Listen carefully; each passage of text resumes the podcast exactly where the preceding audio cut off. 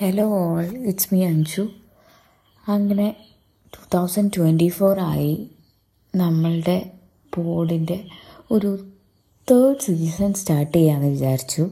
ഒരു മൂന്നാൽ ദിവസം ഇയർ തുടങ്ങിയിട്ട് കഴിഞ്ഞു. ഒന്നാം തീയതി തന്നെ ചെയ്യണമെന്ന് വിചാരിച്ചതാണ് പക്ഷെ നടന്നില്ല. അപ്പം എന്റെ ലിസ്ണേഴ്സിനൊക്കെ ഒന്നുകൂടെ ഒരു ഹാപ്പി ന്യൂ ഇയർ അപ്പം ഇന്ന് ഞാനൊരു സിനിമയെക്കുറിച്ച് പറയാമെന്ന് വിചാരിച്ചിട്ടാണ് വന്നത്. അതിനുണ്ടായ സാഹചര്യം എന്ന് പറഞ്ഞാൽ ഇന്ന് ഫേസ്ബുക്കിൽ ഒരു ആഡ് കണ്ടു. ഇതിന്റെ പോസ്റ്റർ ഈ സിനിമയുടെ പോസ്റ്റർ അപ്പോൾ ഞാനിങ്ങനെ ഓർത്തു എത്ര വർഷങ്ങൾക്ക് മുമ്പ് കണ്ട സിനിമയാണ് പക്ഷെ എന്നാൽ ഇപ്പോഴും അതിന്റെ ഓർമ്മകൾ ഇങ്ങനെ വന്നുകൊണ്ടിരിക്കുന്ന ഒരു മൂവിയാണ് സിനിമ ഏതാണെന്ന് വെച്ച് കഴിഞ്ഞാൽ മൺട്രോ തുരുത്ത്. മൺറോ തുരുത്ത് എന്ന് പറഞ്ഞിട്ടൊരു സ്ഥലം നിങ്ങൾ കേട്ടിട്ടുണ്ടാവും. കൊല്ലം ജില്ലയിലുള്ള ഒരു ഐലൻഡാണ് മൺറോ തുരുത്ത്. നമ്മൾ യാത്രയിലൊക്കെ ട്രെയിൻ ജേണിയിലൊക്കെയാണ് ഞാൻ ആ സ്ഥലം കണ്ടിട്ടുള്ളത്. പക്ഷെ ഒരു പേര് കൊണ്ട് ഭയങ്കര രസമുള്ള ഒരു സ്ഥലം എന്നതിൽ കവിഞ്ഞ് ഈ സിനിമ കാണുന്നവരെ എനിക്കത്ര സ്ഥലത്തെക്കുറിച്ച് ഒന്നും തോന്നിയിരുന്നില്ല. എന്നാൽ മനു പി എസ് സംവിധാനം ചെയ്ത മൺട്രോ തുരുത്ത് അതേ പേരിലുള്ള മൂവി ഒരു ഐ എഫ് എഫ് കെയിലാണ് ഞാൻ ഫസ്റ്റ് കാണുന്നത് ഈ movie. Usually I F F കെയിൽ ഞാൻ പുറം രാജ്യങ്ങളിൽ നിന്ന് സിനിമ കാണുന്നതിനെക്കാട്ടും കാണുക ഇന്ത്യൻ മൂവീസായിരിക്കും ഈവൻ മലയാളം മൂവീസായിരിക്കും കാരണം ഈ സിനിമയൊന്നും പിന്നീട് എനിക്ക് കാണാനുള്ള ഒരു അവസരം ഉണ്ടായിട്ടില്ല. അപ്പോൾ അന്ന് ഞാൻ ചൂസ് ചെയ്ത മൂവീസ് നന്നായിരുന്നു എന്ന് എനിക്ക് തോന്നുന്നുണ്ട് ഇപ്പം. കാരണം പിന്നീട് എനിക്ക് ആ മൂവി പലപ്പോഴും അതിന്റെ രണ്ടാമതൊരു വാച്ചിന് നമുക്ക് കിട്ടിയിട്ടില്ല. അതുകൊണ്ട് തന്നെ ഈ സിനിമയൊക്കെ എന്ന് പറഞ്ഞാൽ അത്ര പെർഫോമൻസ് കൊണ്ട് എൻജോയ് ചെയ്ത് കണ്ട ഒരു സിനിമയാണ്. അപ്പോൾ ഈ മൺറോ തുർത്ത് എന്ന സിനിമ എന്തുകൊണ്ട് ഇത്ര കാലമായിട്ടും എന്റെ ഓർമ്മയിലും ഞാൻ ആ കണ്ട് എക്സ്പീരിയൻസ് ചെയ്തത് ഞാൻ വേറൊരാളോട് പറയുമ്പം ഭയങ്കര എക്സൈറ്റഡ് ആയിട്ടാണ് ഞാൻ ആ സിനിമയെക്കുറിച്ച് പറയുക അതെന്തോ ഉണ്ടാകുന്ന വെച്ച് കഴിഞ്ഞാൽ അത്ര ബ്രില്യന്റ് ആയിട്ടുള്ള പെർഫോമൻസാണ് ഇതിൽ ആക്ടേഴ്സ് ചെയ്തിട്ടുള്ളത്. നിങ്ങൾ ജസ്റ്റ് കണ്ടു തന്നെ നോക്കണം. അപ്പോൾ കഥയിലേക്ക് വരികയാണെങ്കിൽ ഒരു തുരുത്ത് അവിടെ ഒരു വയസ്സായ ആൾ താമസിക്കുന്നുണ്ട്. അദ്ദേഹത്തിന്റെ സഹായിയായിട്ട് ഒരു സ്ത്രീയുമുണ്ട്. ഇവിടെ ശ്രീന്ദ്രൻസും അഭിജയുമാണ് ഈ രണ്ട് ക്യാരക്ടേഴ്സ് ചെയ്യുന്നത്. അവിടേക്കാണ് അച്ഛന്റെ കൂടെ ഒരു ഈ ആളുടെ കൊച്ചുമകൻ വരുന്നത്. സാധാരണ നമ്മളുടെ ക്ലീശേ സ്റ്റോറികളിലൊക്കെ ഒരു മുത്തശ്ശനുണ്ടാവും. ആ മുത്തശ്ശനെ കാണാൻ വർഷങ്ങൾക്ക് ശേഷം ഒരു കൊച്ചുമോനും നാട്ടിലേക്ക് തിരിച്ചെത്തുന്ന ഒരു ക്ലീശേ കഥകൾ നമ്മൾ പണ്ട് മുതലേ കണ്ടിട്ടുണ്ട്. എന്നാൽ ഈ സിനിമ ഇതൊന്നുമല്ല.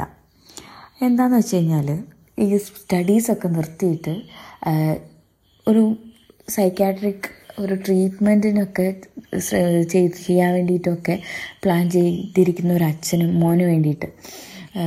അതിനിടയിൽ ഈ ഗ്രാൻഡ് ഫാദറിനെ കാണാൻ വേണ്ടിയിട്ട് ഇവർ വരികയാണ്. അദ്ദേഹത്തിനാണ് ഈ അനിൽ നെടുമ്പങ്ങാടാണ് അച്ഛൻ ക്യാരക്ടർ ചെയ്യുന്നത്.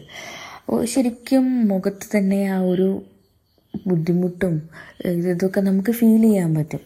അങ്ങനെ കുറേ സ്ട്രഗിൾസൊക്കെ ഫീൽ ചെയ്യാൻ പറ്റും. ഈ മോനെ കൊണ്ടുള്ള പ്രശ്നങ്ങളും ഒക്കെ. അപ്പോൾ എങ്ങനെയെങ്കിലും ഇതൊന്ന് മാറ്റിയെടുക്കണം എന്നുള്ള രീതിയിൽ വരുന്ന ഒരാളാണ് അങ്ങനെ മുത്തശ്ശന്റെ അടുത്ത് എത്തിപ്പെടുകയാണ്. എന്നാൽ മുത്തശ്ശന് വേറൊരു ഐഡിയ ആണ് ഈ സംഭവത്തിനെ കുറിച്ചുള്ളത്. കാരണം അതായത് ഈ ഒരു ട്രീറ്റ്മെന്റ് അല്ല ഞാൻ ഇവനെ നോക്കിക്കോളാം എന്നൊക്കെ പറഞ്ഞിട്ട് വളരെ കോൺഫിഡൻസോടെ പറഞ്ഞ് അച്ഛനെ പറഞ്ഞു വിടും.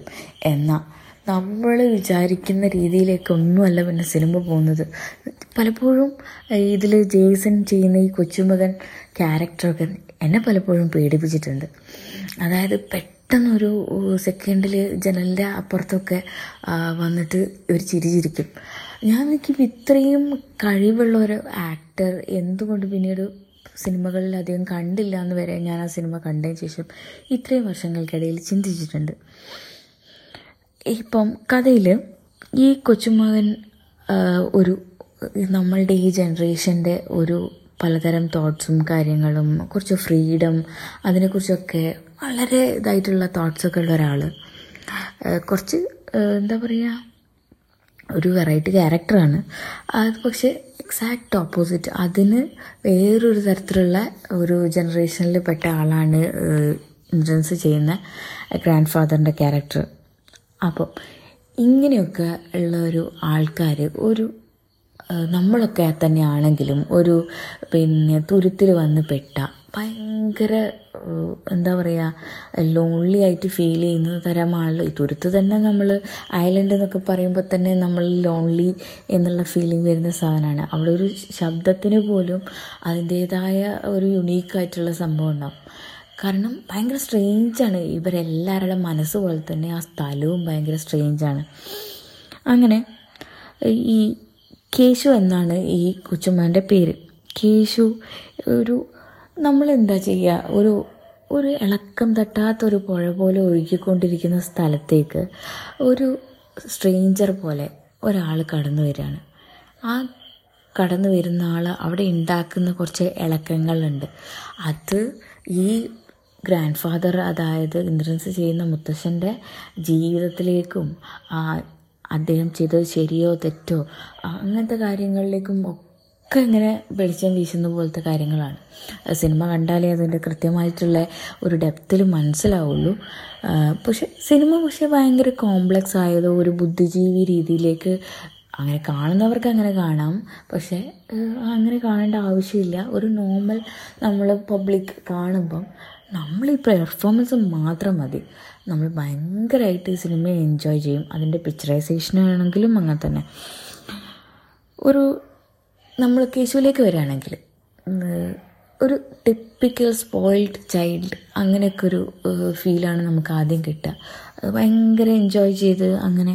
പക്ഷെ എന്നാൽ അയാളിലുള്ള കുറച്ച് കുറച്ച് പ്രശ്നങ്ങൾ മെന്റൽ ഇഷ്യൂസ് ആകാം അല്ലെങ്കിൽ വേറെ കുറച്ച് പ്രശ്നങ്ങൾ അത് പിന്നീട് സിനിമയുടെ പകുതിയോളൊക്കെ ആകുമ്പോഴേക്കും അത് ഭയങ്കരമായിട്ട് നമ്മളെ ഇറിറ്റേറ്റ് ചെയ്യാൻ തുടങ്ങും.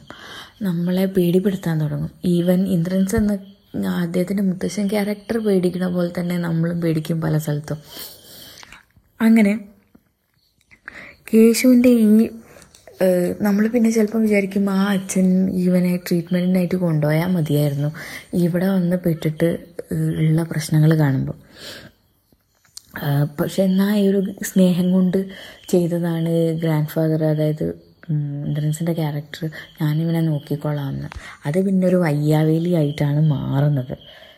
ശരിക്കും ഈ സിനിമ കാണുമ്പോൾ നമുക്ക് ഒരു ജനറലായിട്ട് ഇങ്ങനെ പറഞ്ഞു പോകാമെങ്കിലും ഈ സിനിമ കാണുമ്പം ഭയങ്കര ടെൻഷനും ഈ ലാസ്റ്റിലൊക്കെ ആകുമ്പം ശരിക്കും നമുക്ക് ഒരു മൂമെന്റ് പോലും രാത്രിയൊക്കെ ഇരുന്ന് കാണുമ്പോൾ ശരിക്കും നമ്മൾ ചില മൂമെന്റ്സിലൊക്കെ നമ്മൾ പേടിക്കും.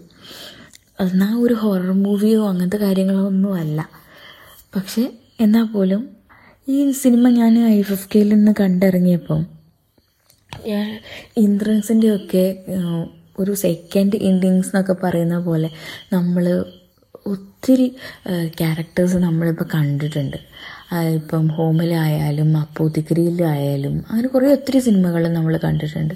അതിനൊക്കെ ഇടയിൽ അധികം പറയപ്പെടാതെ പോകുന്നതാണ് മൺട്രോ തുരത്തിലുള്ള ഈ പെർഫോമൻസ് ഒരു ഫൈനായിട്ടുള്ള പെർഫോമൻസ് ഈ ഇന്ദ്രൻസിന്റെ കാണണമെങ്കിൽ മൺട്രോ തുരത്ത് കണ്ടിരിക്കണം എന്തായാലും. അത്ര രസമായിട്ടാണ് കണ് പിന്നെ അനിൽ നെടുമങ്ങാടാണ് കുറച്ചേ ഉള്ളൂ സിനിമയുടെ കുറച്ച് ഭാഗത്തേ ഉള്ളൂ. പക്ഷെ എന്നാൽ പോലും അങ്ങേരിപ്പോൾ ജീവിച്ചിരിപ്പില്ലല്ലോ എന്നൊക്കെ ചിന്തിക്കുമ്പം ഒത്തിരി ക്യാരക്ടേഴ്സ് ചെയ്തിരുന്ന മനുഷ്യനാണ് എന്നാൽ ഒത്തിരി ക്യാരക്ടേഴ്സ് ചെയ്യേണ്ടിയിരുന്ന ഒരു മനുഷ്യനായിരുന്നു. പക്ഷേ ആളിപ്പോൾ ഇല്ല. അതൊരു വിഷമം തന്നെ തോന്നും ഈ സിനിമയൊക്കെ കാണുമ്പോൾ പിന്നെ ജേസണിലേക്കും അഭിജയിലേക്കൊക്കെ വരുമ്പോൾ ജേസൺ ഒരു പുതുമുഖമാണ്. ഈ ഒരു ഇത്തരം വൽ അത്യാവശ്യം പെർഫോമൻസിൽ കൊണ്ട് തന്നെ നമ്മൾ അത്ഭുതപ്പെടുത്തുന്ന ഇവരെ പോലുള്ള ആക്ടേഴ്സിന് മുമ്പിൽ പിടിച്ചു നിൽക്കണമെങ്കിൽ തന്നെ പാടാണ്. അവിടെ അത്ര കോൺഫിഡൻസോട് കൂടിയാണ് ഇദ്ദേഹം ചെയ്തിട്ടുള്ളത്. ഒരിക്കലും ഒരു നമ്മളൊരു ഫീൽ ഗുഡ് മൂവിയോ അങ്ങനെ ഒരു സംഭവം അല്ല സിനിമ മണ്ണൂർ തുരുത്ത് എന്ന് പറഞ്ഞാൽ നമ്മൾ എങ്ങനെ ആ തുരുത്ത് തന്നെയാണ് സിനിമ തുരുത്തിലേക്ക് നമ്മൾ എത്തിപ്പെട്ടാൽ നമുക്ക് പിന്നെ അവിടെ നിന്ന് ഇങ്ങനെ തിരിച്ച് വലിച്ചിറങ്ങി പോരാൻ നമുക്ക് ഭയങ്കര ബുദ്ധിമുട്ടാവും.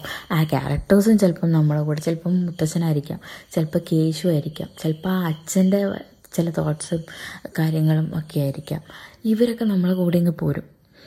അതിന് ഈവൻ ഞാൻ പലപ്പോഴും ചിന്തിച്ചിട്ടുണ്ട്. ഈ പപ്പായ മീഡിയ ഒക്കെ ആഷിഖ് കപൂറിന്റെ അവർ ഇറക്കിയ പാടാണ്. പക്ഷെ എന്തുകൊണ്ട് ഈ സിനിമ ഒത്തിരി ഒന്നും ചർച്ച ചെയ്യപ്പെട്ടില്ല എന്ന് ഈ ചിത്രം പെർഫോമൻസ് മാത്രം മതി നമുക്ക് ഒരു തവണ കണ്ടു നോക്കാൻ വേണ്ടിയിട്ട്.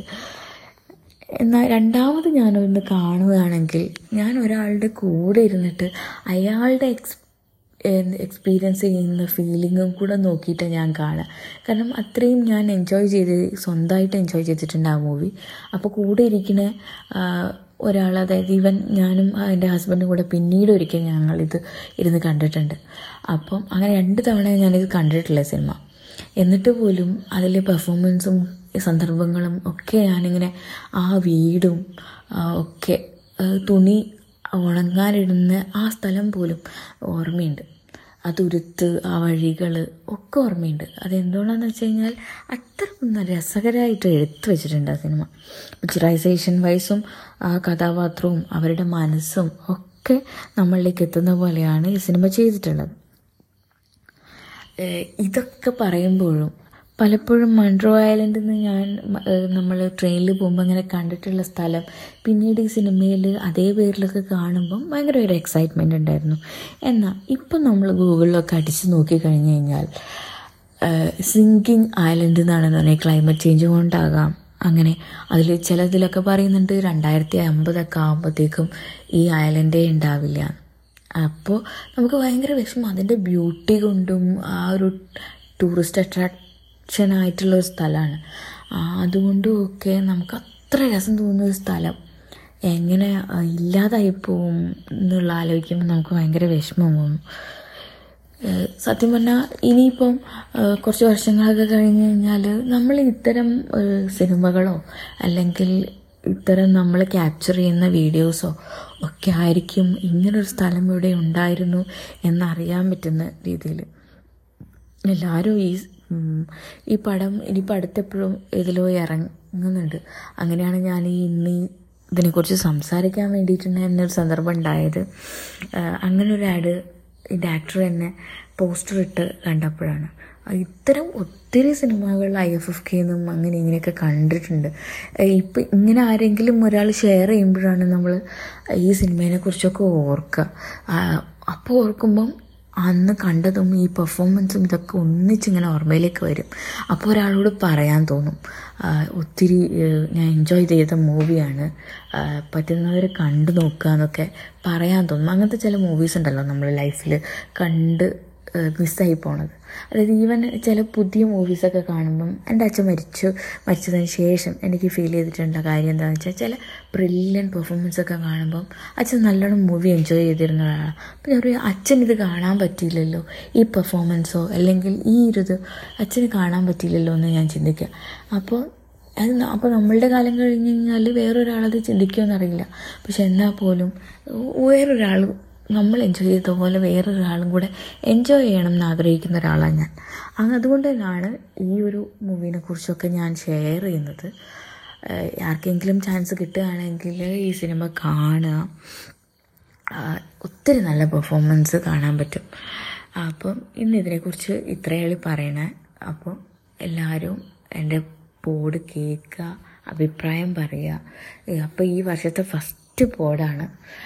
ഈ വർഷം കുറച്ച് നല്ല പോൾസ് ചെയ്യണം മൂവി റിലേറ്റഡും അല്ലാത്ത കുറച്ച് എന്റെ എക്സ്പീരിയൻസ് അങ്ങനത്തെ കാര്യങ്ങളൊക്കെ ആയിട്ട് കുറച്ച് പോളുമായിട്ട് വരണം എന്ന് ആഗ്രഹമുണ്ട്. അപ്പം എല്ലാവരും എൻജോയ് ചെയ്തു എന്ന് വിചാരിക്കുന്നു. കണ്ടു നോക്കുക ഈ മൂവി